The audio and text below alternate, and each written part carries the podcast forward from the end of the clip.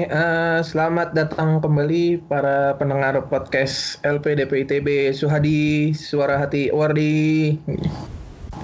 Uh, pada kesempatan kali ini ada yang beda nih uh, dari episode-episode sebelumnya. Yang beda apa nih Mas Hendra? Kasih Mungkin tahu. mulai mulai kedengeran agak beda ya dari sini ya. Agak jauh suaranya. Ya, soalnya karena kondisi yang tidak memungkinkan, jadi kita mencoba metode rekaman baru itu via online gitu. Jadi kita memanfaatkan teknologi yang ada karena emang kondisi sekarang nggak memungkinkan kita untuk berkumpul di satu tempat dalam waktu lama dan dalam jumlah yang banyak. Jadi kita mencoba memanfaatkan itu kebetulan kan mumpung ini mencoba konsep baru jadi uh, kita mikir mau nyari teman ngobrol yang jauh aja sekalian gitu ya mumpung mumpung sekalian eh, nggak uh, bisa ketemu kita cari yang agak jauh gitu. Jadi bersama seperti biasa gitu podcast ini bakal dipandu oleh dua orang. Ada saya Hendro Saputra dari Magister Teknik Sipil ITB uh, dan ada kadip saya seperti biasa. Uh, saya Sana Magister Kimia angkatan 2018 genap. Ya, kita kali ini bakal bahas ah seperti update biasa sih. Uh, oh iya, update, update, update. Update minggu ini sih sebenarnya kurang lebih masih sama ya. Uh, kalau dari kampus kita tercinta dari ITB tuh minggu ini uh, tepatnya hari waktu kita rekaman tanggal 17 itu dilakukan pembatasan kehadiran. Nah, jadi kampus tidak boleh dimasuki lagi gitu sampai dua minggu depan kalau nggak salah. Jadi teman-teman yang punya kegiatan belajar mengajar juga sudah dihentikan dan sekarang sistemnya semua via online ya.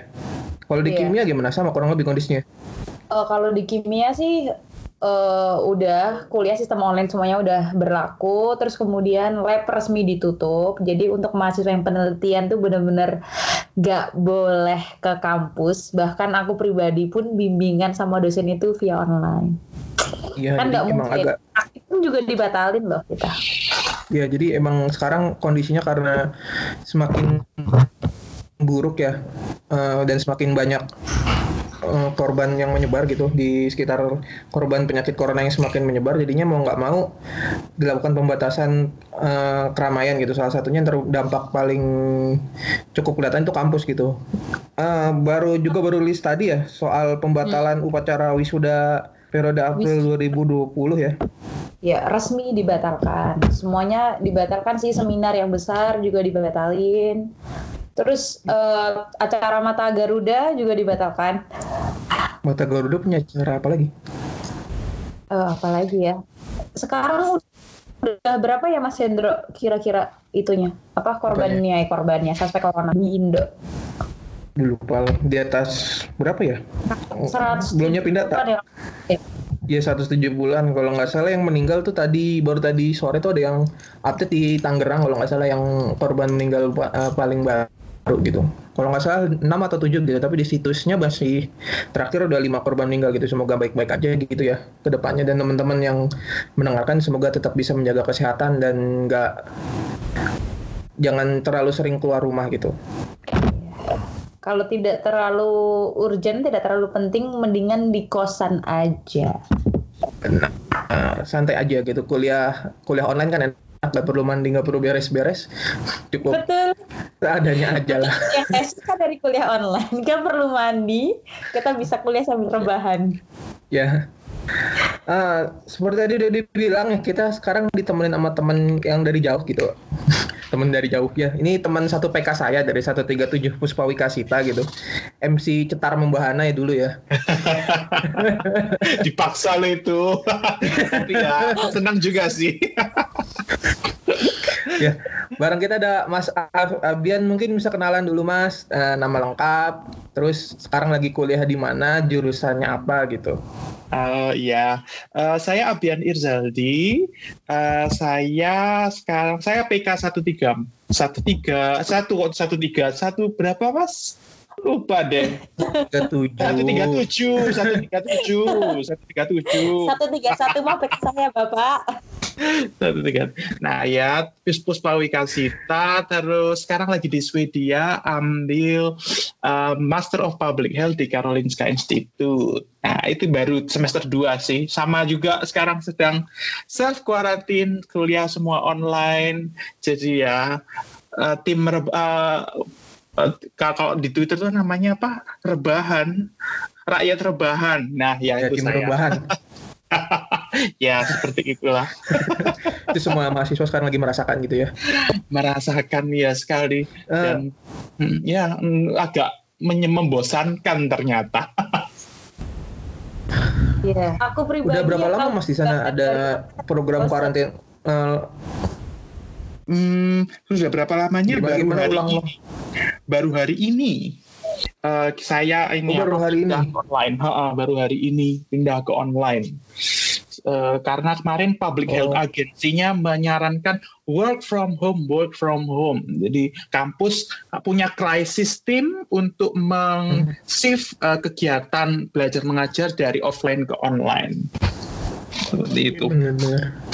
Kita juga kalau di sini kan penerapan kuliah dari rumah masing-masing tuh juga mulai dari hari Senin kemarin sih. Rata-rata semua kampus di Indonesia tuh baru menerapin minggu ini terus sekolah juga baru diliburin minggu ini dan sampai dua minggu ke depan bakal ditinjau gitu. Banyak banyak acara yang diwatakan salah iya, satunya konser iya. yang pengen yang pengen saya tonton dari beberapa tahun lalu tiba-tiba dia hadir dan tiba-tiba dibatalkan.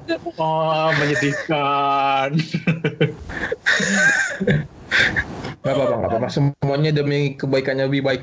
Uh, ya. Mas Hendra. Jadi Mas Abian ini backgroundnya emang background kesehatan ya?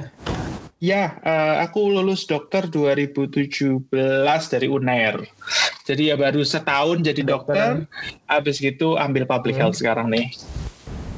Ya, karena sebenarnya minggu lalu kita tuh udah bahas soal corona juga, cuma sepertinya uh, kita pengen dapat pemahaman yang lebih komprehensif dari sisi sudut pandang teman-teman kesehatan gitu. Karena kan kemarin kita baru ngobrol sama teman-teman bioteknologi ya. Bener gak sih nama jurusan cuma tadi gak lupa. bioteknologi bener ya San ya? bioteknologi. Ya, jadi kita tuh kemarin tuh belajar soal virusnya sendiri gitu, terus gimana penyebarannya. Cuma sekarang kita pengen dengar dari sisi medis kira-kira si penyakit COVID-19 ini seperti apa gitu. Mungkin kita mulai dari gejala gejala-gejala yang ditimbulkan gitu apabila kita sepertinya harus kita perhatikan gitu ya Mas Abian ya. Kalau kita, ah, ah, ah. kita tuh ngerasa ngerasa gimana sih awalnya tuh yang harus diperhatikan kita sebagai sesu, seseorang yang kayaknya sebenarnya kan awalnya kita harus paham dulu uh, penyakit ini tuh ditularkan dari orang lain kemungkinannya. Jadi kalau kita pernah berpergian atau berada di wilayah yang dekat dengan si uh, apa? sumber penyakit. Apa tuh namanya tuh? Oh ya si si suspek suspeknya gitu. Ya, uh-huh. kita disuruh memperhatikan apakah kita kena gejala-gejala gitu. Sebenarnya gejala-gejala yang timbul tuh apa aja sih ya mas ya? Uh, terdapat beberapa gejala-gejala yang uh, yang uh, sebenarnya ini banyak. Nggak spesifik COVID aja, gejala-gejalanya ini menyerupai banyak hal. Tapi yang kita perlu perhatikan adalah jika kita punya demam, demam hmm. terus disertai dengan gejala uh, pernafasan seperti batuk ataupun sesak, uh, terus kadang-kadang diikuti dengan uh, rasa sakit semua di badan-badan, di tulang-tulang, di sendi-sendi. Uh, ada juga uh, gangguan kadang-kadang kalau agak severe itu kadang-kadang juga bisa disertai diare. Jadi sangat general dan sangat tidak spesifik itu yang menjadi concern kita karena tidak generalnya ini.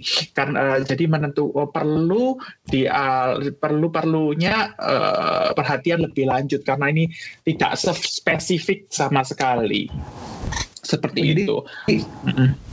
Si gejalanya itu belum punya gejala Terus kan kalau kayak uh, apa ya demam berdarah gitu atau mm. tipes kan keliat kelihatan gitu ya mm. demamnya kalau mm. demam berdarah kan ada siklusnya pertama mm. panas terus tiba-tiba dingin terus panas lagi. Mm. Kalau si COVID ini belum belum ada gejala yang jelas seperti itu.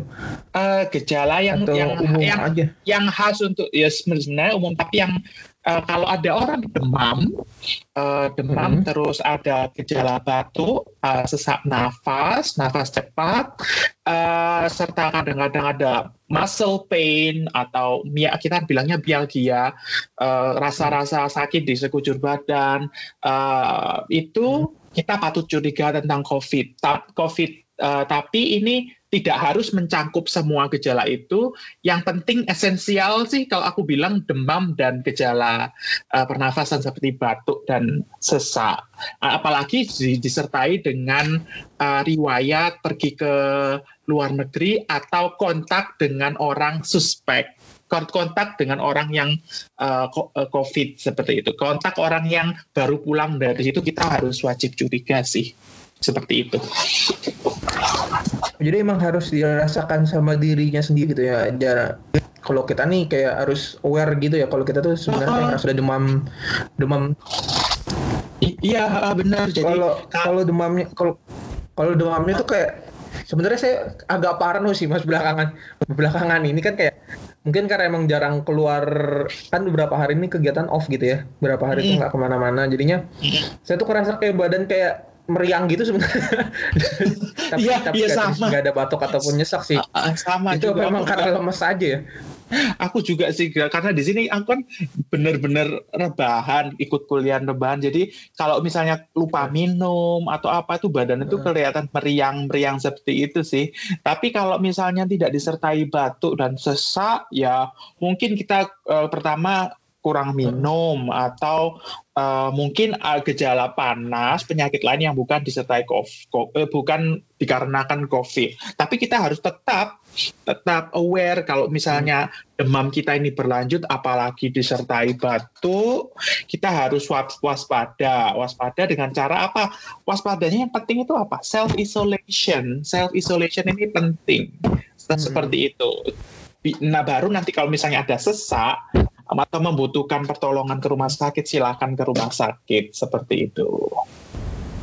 Hmm, jadi pokoknya panas sama agak mulai kalau panas ya ya karena wajar karena nggak berkegiatan mungkin tapi kalau udah mulai ngerasa sesak gitu dan nah, kan jangan kontak dengan banyak orang dulu gitu. Ya betul sekali karena uh, di kalau di Swedia sini sendiri rata um, rata-rata negara sekarang tidak menangani mild symptom atau eh, gejala-gejala uh, yang sedang gejala ringan. Uh, kalau di Swedia hmm. sendiri akan memberikan tes COVID 2000 uh, tes COVID pada orang yang sivi, uh, gejalanya severe dan perlu hospitalization atau perlu MRS masuk rumah sakit. Uh, jadi uh, selama kita mild, walaupun kita terkena COVID, uh, selama kita hmm. mild atau batuk dan uh, panas dan tidak di uh, grup res, uh, grup resiko tinggi, grup resiko tinggi itu seperti elderly, orang yang uh, 60-70 tahun ke atas atau orang yang punya hipertensi, mm-hmm. darah tinggi atau penyakit paru itu kita bisa itu self limiting disease, disease yang uh, bisa sembuh sendiri karena uh, imunitas kita. Uh, tapi masalahnya kita harus tetap uh, self isolation, self isolation, self quarantine gitu. Oke oke oke. Jadi pokoknya ini mas, kalau misalkan memang kita kan memang diusahakan untuk self isolation, tapi ketika keadaan kita mengharuskan kita keluar, nah mana tuh kalau memang harus keluar? Uh, ya memang memang uh, kasusnya untuk di Indonesia itu sangat kompleks sekali karena yang membedakan kalau saya dari perspektif orang Swedia ya orang Swedia itu um, karena kita negara Swedia itu welfare welfare country. Jadi uh, sangat memberikan anggaran yang besar untuk pendidikan kesehatan uh, warganya. Jadi mereka pertama dari kesadaran diri untuk social distance-nya tinggi, eh, social distancing-nya tinggi. Yang kedua adalah pemerintah memberikan insentif terhadap perusahaan-perusahaan untuk uh, me mendistans, uh, me membuat uh, karyawannya work from home. Uh, sedangkan di Indonesia kan uh, kita belum pas sampai tahap itu. Uh, jadi kalau memang kita kalau memang kita memang terpaksa untuk keluar kita harus um, precautionnya uh, lebih ke membatasi jarak, uh, menghindari uh, keramaian. Terus kalau kita melakukan uh, perilaku hidup bersih seperti cuci tangan, seperti cuci tangan, terus uh, etika batuk dan bersin. Jadi lebih ke distancing, uh, lebih ke distancing di luar sih. Jangan uh, kurang, uh, jangan lebih dekat dari dua meter atau satu meter dari orang lain dan menghindari kerumunan seperti itu. Itu sih. Oke oke oke. oke. Uh, terus soal ini mas, Iya. Soal apa? seseorang tuh ngerasa seseorang merasa gitu dengan uh, kayaknya nih uh, apa yang saya rasain kurang lebih udah udah kayak panas udah agak lama batuk dalam terus tindakan yang dianjurkan selanjutnya tuh kita ngapain sih sebenarnya? Uh, tindakan yang se- dianjurkan untuk spesifik terhadap COVID ini, bila kita Hmm. demamnya terus, habis itu batuk, terus habis itu mulai agak sesak dan ras dan rasanya kita tidak bisa menangani sendiri, uh, silahkan untuk ke rumah sakit uh, atau di rumah sakit atau fasilitas kesehatan terdekat untuk mendapatkan perawatan lebih lanjut. Nanti dokternya itu akan mengakses apakah Mhm. Dirujuk eh, ke pusat COVID ya pusat yang bisa eh, memberikan diagnos eh, memberikan tes COVID atau memang Mhm. ini lo demamnya itu tidak mengarah ke COVID misalkan kan kalau kita demam banyak atau batuk batuk lama itu kan bisa banyak hal selain COVID seperti radang tenggorokan, terus uh, kalau radang, radang tonsil kalau kita bilang amandel, atau bisa infeksi Hmm. yang lain juga tuberkulosis atau yang lain. Jadi uh, kalau memang kita sudah dalam titik nggak bisa menangani ini sendiri, silahkan ke fasilitas kesehatan terdekat. Oh iya Seperti bener.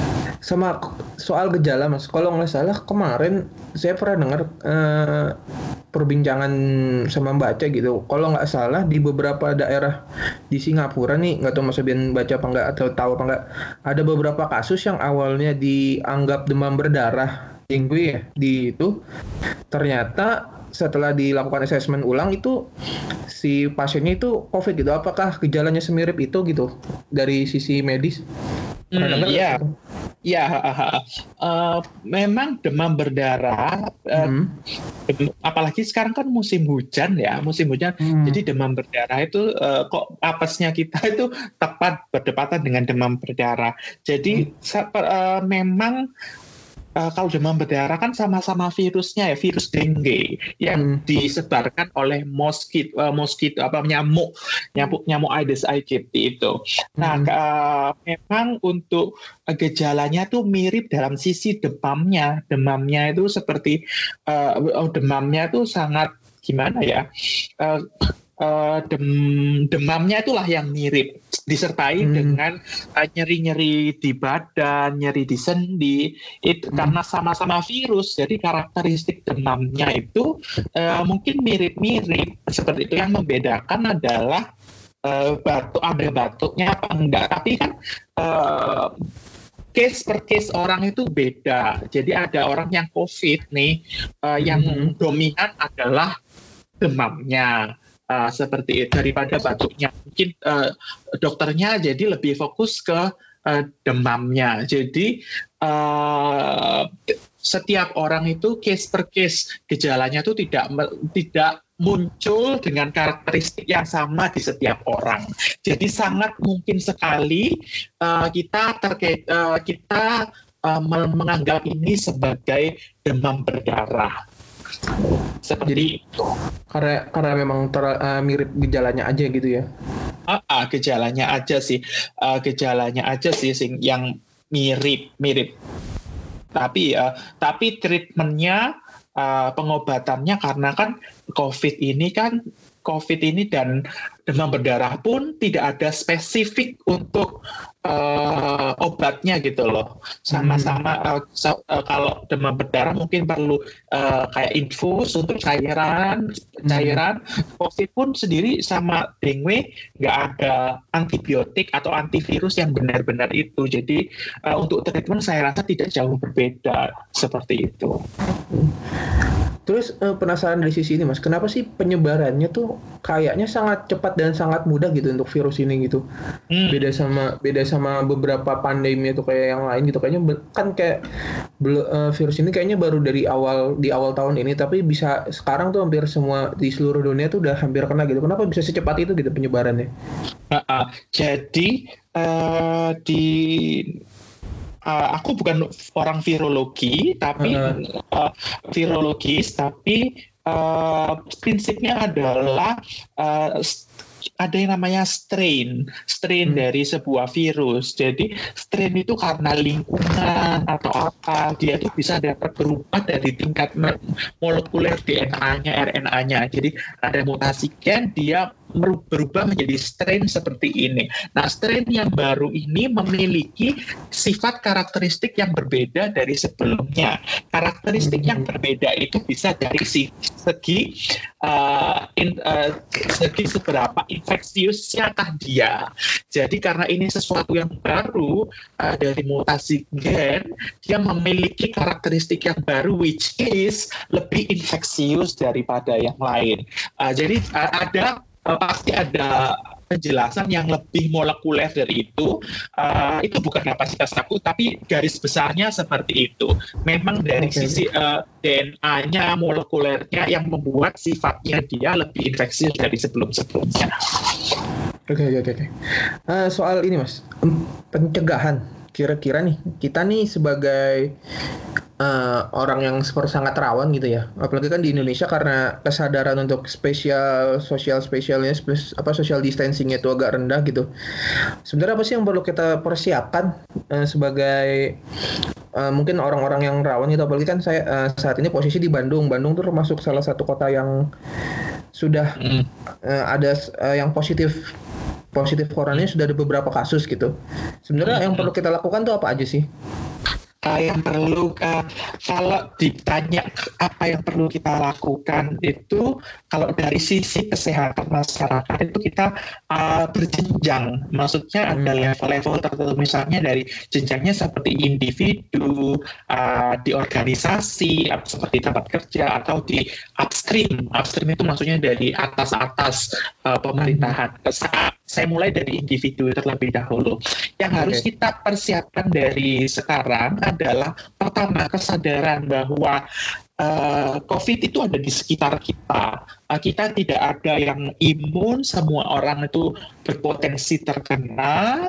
Terus yang harus kita lakukan kedua adalah setelah sadar adalah melakukan uh, melakukan you know, uh, hygiene uh, hi, uh, kebiasaan-kebiasaan hijin yang kita namanya PHBS uh, hid, uh, hid, yang penting uh, gaya hidup bersih seperti cuci tangan, cuci tangan yang benar, terus etika batu, etika uh, bersin itu kita harus perhatikan. Uh, terus uh, ada lagi namanya surface hygiene. Jadi kadang-kadang di sekitar kita kalau ada misalnya ada tamu, ada yang uh, misalnya banyak orang kita bersihin lah lap, kita lap dengan antiseptik seperti itu dari sisi uh, individu. Selain itu diet dietnya tinggi kalori, tinggi protein. Tinggi kalori, tinggi protein bukan berarti yang banyak banget, tapi yang cukup dan bergizi. Protein, lemak, uh, karbohidrat, vitamin, uh, uh, semua mineral semua harus ada. Nah itu kita uh, Uh, terus habis itu yang dari sisi individu yang paling penting adalah uh, kesadaran bahwa ini adalah infectious disease dan pentingnya social distancing. Ini penting dari individu. Uh, pentingnya bukan hanya memproteksi kita dari uh, dari gejala penyakit ini, namun kita tuh tidak pernah tahu kalau kita tuh karier. Jadi dengan kita hmm. stay di rumah social distancing, kita tidak memberikan exposure terhadap high risk group itu dari individu. Lalu yang kedua persiapan dari tingkat organisasi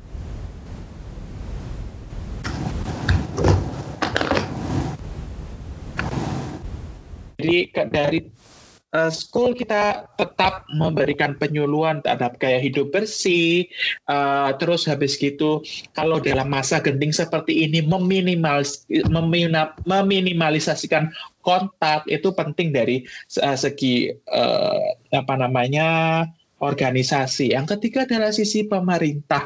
Pemerintah harus uh, menyiapkan uh, tenaga kesehatan, logistik, logistik itu nah dari alat-alat kesehatan, semua dalam rangka persiapan ini. Yang kedua, pemerintah juga ada andil harus ada andil dalam upaya social distancing. Uh, menurut saya yang dilakukan pemerintah Indonesia ini uh, himbauannya bagus untuk sosial uh, bekerja di rumah, terus habis gitu belajar di rumah, ibadah di rumah oleh Pak Jokowi ini bagus sekali. Namun ada baiknya untuk di uh, lebih inter, lebih intervensinya itu lebih jauh lagi karena jangan hanya sekedar himbauan uh, dari environmentnya uh, misalnya environment faktornya jadi, jadi kita harus lebih dari sekedar himbauan seperti itu. Oke oke. Tadi kita ngomongin soal kebijakan pemerintah nih. Uh, yang ya. belakang belakangan ini kan yang sering digaungkan itu soal lockdown atau penguncian kota. Jadi kayak kota itu nggak boleh ada yang keluar atau nggak ada yang masuk. Sebenarnya kalau dari sisi public health itu yang Mas Abian pelajari, sebenarnya pro prosedurnya dan apa sih yang sebenarnya terjadi dalam prosesi lockdown itu gitu? Atau mungkin pengalaman kalau di Swedia udah sampai ke tahap itu belum ya sekarang ya? Mm -hmm. uh, Swedia ini dari negara-negara Skandinavia ini yang paling tidak konservatif karena mm -hmm. Denmark dan Norway sudah menutup ininya uh, sudah menutup bordernya uh, terus habis itu sudah dari minggu lalu sudah meliburkan uh, sekolahnya.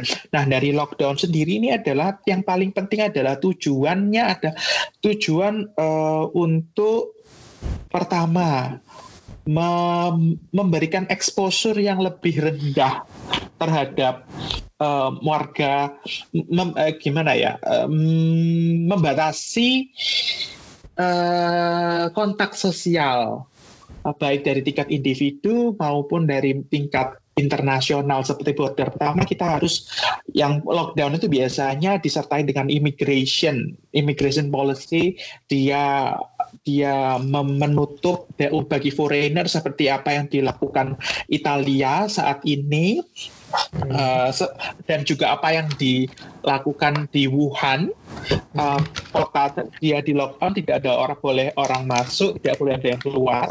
Ini penting untuk uh, mencegah uh, mencegah masuk dan keluarnya penyakit pertama itu. Yang kedua memberikan kebijakan-kebijakan yang membuat orang itu stay at home. Stay at home. Uh, kebijakan-kebijakan itu tidak hanya berupa himbauan uh, melainkan pertama memberikan uh, memberikan support terhadap perusahaan-perusahaan agar memungkinkan untuk work from home. Yang kedua adalah memberikan uh, make sure uh, memberikan kepastian terhadap uh, warga bahwa kebutuhan-kebutuhan uh, yang esensial uh, tercapai. Uh, dapat diberikan, dapat diperoleh oleh warga. Seperti uh, kalau orang pasti lockdown mikirnya semuanya orang di rumah nggak ada toko buka enggak sebenarnya groceries workers itu masih kerja gitu. Uh, namun uh, namun tidak se seperti seperti normal pembukaan jamnya. Jadi uh, pemerintah harus uh, mempersiapkan resource seperti listrik, air, terus internet itu juga harus diperhatikan. Jadi lockdown itu nggak ada formula yang apa ya formula yang harus yang diikuti gitu. yang baku itu uh, uh, bisa disesuaikan dengan keadaan uh, di negara masing-masing. Seperti di Swedia misalnya, Swedia karena kita di Swedia nggak ada ini tukang batagor, pak pak abang-abang nasi goreng, nggak ada. Batagor. uh, jadi batagor di Swedia. ya, jadi lebih mudah, lebih mudah memang memberikan intervensi. Oh, lockdown itu sangat mud lebih mudah, relatif lebih mudah. Sedangkan kalau di Indonesia saya paham pemerintah ini sangat memikirkan mereka apa apa saja yang eh, banyak hal yang harus dipikirkan dari lockdown apalagi mereka. Uh, mungkin lockdownnya Indonesia kalau dilakukan akan berbeda dengan di Eropa seperti itu. Jadi tidak ada yang baku menyesuaikan dengan kapasitas dan keadaan uh, di uh, di negara masing-masing. Tapi yang terpenting adalah prinsipnya adalah cegah keluar masuk penyakit uh, melalui uh, mengurangi pergerakan manusia, transportasi. Yang kedua hmm. adalah mengurangi sosial kontak warganya agar yang high risk group ini elderly uh, atau orang yang dengan im, uh, imunnya rendah atau orang yang dengan darah tinggi atau diabetes mereka itu terlindungi seperti itu. Oh, oke oke. Jadi memang sebenarnya nggak berarti si kotanya ditutup benar-benar nggak boleh ada kegiatan, cuma uh, masih bisa ada kegiatan-kegiatan untuk mendukung kehidupan si warganya gitu seminimal mungkin ya. dan minimalisir uh, terjadinya kontak antar warga gitu karena iya. mau nggak mau itu yang harus dilakukan untuk bisa mengurangi apa penyebaran virus ini yang karena kalau nggak dikontrol memang karena saking cepet. Kalau nggak salah udah ada beberapa simulasi gitu kan yang dilakukan oleh beberapa pihak karena memang kalau dilihat dengan tingkat yang sekarang gitu dia dikhawatirkan uh, awal April tuh bisa ada 6000 kalau nggak salah penderita perhitungan matematikanya uh, iya uh, kalau dengan tingkat pertumbuhan yang sekarang kan itu adalah suatu kayak kalau kita berbicara public health policy kan kita berpikir kalau soal masalah apa namanya penyebaran virus kan berpikir skenario terburuk ya mas yang nggak salah ya. Jadi iya benar benar benar. untuk menyiapkan counter counternya jadi uh, polisi yang harus disiapkan juga harus kita berpikir kondisi terburuk jadi kita bisa menyiapkan segala yang mungkin terjadi gitu. Uh, uh, dan konsep flatten the curve itu memang uh, benar sekali karena mm -hmm. uh, yang tujuan kita lockdown atau mengurangi uh, kontak sosial adalah sebenarnya gini loh, uh, COVID ini ke depannya sepertinya akan jadi flu-flu biasa. Tapi karena hmm. kita kan ini sebuah sesuatu yang asing, sesuatu yang asing, hmm. jadi uh, imun kita itu belum mengenal dan dan masalahnya adalah di high risk group ini seperti itu. Jadi malah di UK pendekatannya sekarang itu uh, keep uh, carry on, carry on. Hmm. Jadi bisa seperti biasa aja walaupun mereka mengencourage untuk social distancing seperti biasa. Mereka malah menginginkan 70% atau 80% warganya yang sehat ini untuk terinfeksi pernah per, terinfeksi untuk supaya uh, imunnya itu mengenal COVID ini sehingga ke depannya lebih uh, efeknya tidak separah ini, uh, parah ini. Namun Mm-hmm. Uh, namun adalah yang masalahnya dengan pendekatan seperti itu adalah itu namanya herd immunity. Jadi herd immunity itu seperti yang dianut oleh imunisasi. Imunisasi, imunisasi itu uh, kita aim for herd immunity. Yang herd immunity apa sih? Uh, jadi herd immunity itu kasarnya kalau kita Indonesia ini ada 100 orang, ya 80 orang ini imun karena diimunisasi. Uh, jadi 20 orangnya ini terlindungi karena uh, 80 orangnya ini imun seperti itu. Namun masalahnya adalah dari konsep seperti ini adalah kita uh, herd immunity itu dicapai oleh imunisasi imunisasi itu adalah apa yang kita berikan adalah virus yang telah dilemahkan. Uh, nah, karena karena karena karena ini biasanya dilakukan pada imunisasi dan ini adalah COVID ini sekarang adalah bukan virus yang dilemahkan, virus beneran. Jadi ini masih banyak ketidakpastian dari strategi ini. Seperti itu sih. Oke, oke, oke. Menarik nih, menarik. Sebuah pembahasannya menarik itu. Uh, ada yang mau ditanya lagi sana? Uh, ini sih apa? Uh, apa? Bingung. Nervous. Biasa percobaan rekaman online. Iya. Ini nanti aku pikiran aku tanyain kalau aku kalau aku pikir aku tanya. Oke. Okay. Lanjutin dulu, lanjutin dulu. Oh lanjut, lanjutin udah mau habis masalahnya bukan oh, lanjutin. Iya, karena udah cukup panjang perbincangan. Mungkin kayak terakhir mas saran-saran gitu dari seorang dokter gitu buat teman-teman yang ada di Indonesia uh, sebaiknya apa sih yang harus kita lakukan biar seenggaknya uh, bisa mem membantu pemerintah untuk biar nggak virus ini nggak tersebar terlalu banyak gitu. Apa sih yang harus digaris bawahi gitu? Uh, yang digaris bawahi adalah untuk dari uh, uh, mungkin aku mau ngasih individu dan pemerintah ya. Kalau individu hmm. lakukan gaya hidup bersih, cuci tangan, terus habis itu etika batuk, etika bersin, dan yang paling penting adalah social distancing. Uh, minimalisasikan kontak sosial. Kalau bisa, kalau anda datang dari uh, status ekonomi yang bisa memungkinkan untuk stay di stay at home, stay at home. Kalau hmm. Anda tidak bisa memilih untuk stay at home, minimalisasikan kontak uh, dengan orang lain, lakukan gaya hidup bersih, etika batuk dan etika bersih bersin itu seperti itu. Yang kedua untuk pemerintah adalah uh, pemerintah saya uh, saya saya bersyukur pemerintah sudah lebih serius untuk menangani ini namun ada baiknya untuk memberikan intervensi lebih agar Uh, tidak sekedar him, social distancing bukan hanya di mulut, bukan hanya sekadar himbauan. Laku uh, berikan uh, masyarakat keadaan di mana memungkinkan mereka untuk melakukan social distancing. Yang kedua adalah uh, jika pemerintah uh, mempertimbangkan efek ekonomi, efek ekonomi itu penting. Tapi kalau kita tidak dapat mencapai uh, mencapai kita tidak bisa melawan COVID ini dengan baik, banyak korban berjatuhan, efek ekonominya akan jauh lebih buruk daripada uh, daripada dengan kita dengan kita memberikan effort yang lebih terhadap pencegahan dan penanggulangan COVID ini. Itu sih dari saya. Oke oke mungkin gitu aja Mas Abian terima kasih banyak ya waktunya nih jauh-jauh dari Swedia. sama-sama senang sekali aku dikasih kegiatan. mungkin uh, ditunggu gitu uh, kepulangannya ke Indonesia semoga lancar studinya di sana ya sehat-sehat.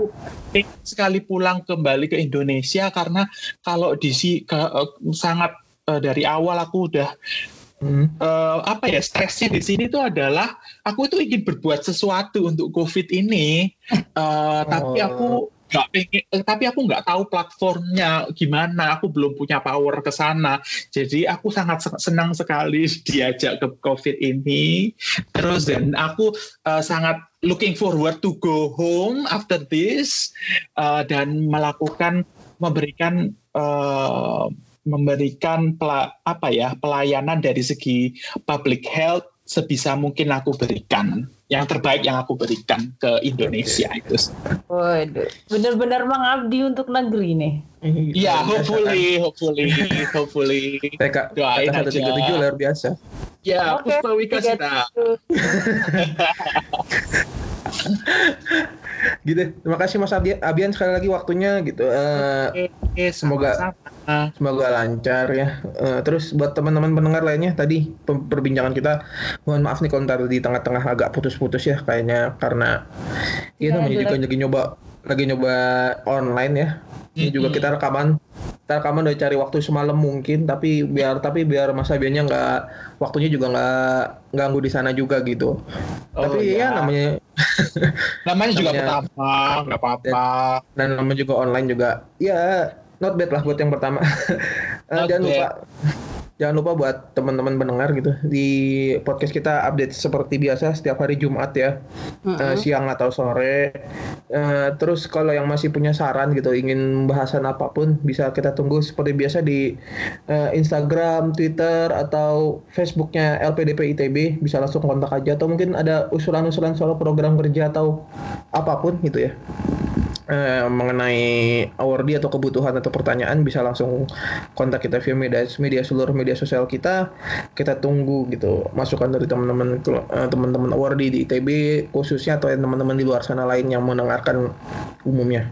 Iya. Sekali lagi makasih Mas Abian, makasih Sana Ya, buat sama-sama. waktunya dan sampai jumpa lagi di episode selanjutnya dari podcast LPDPTB Suhadi.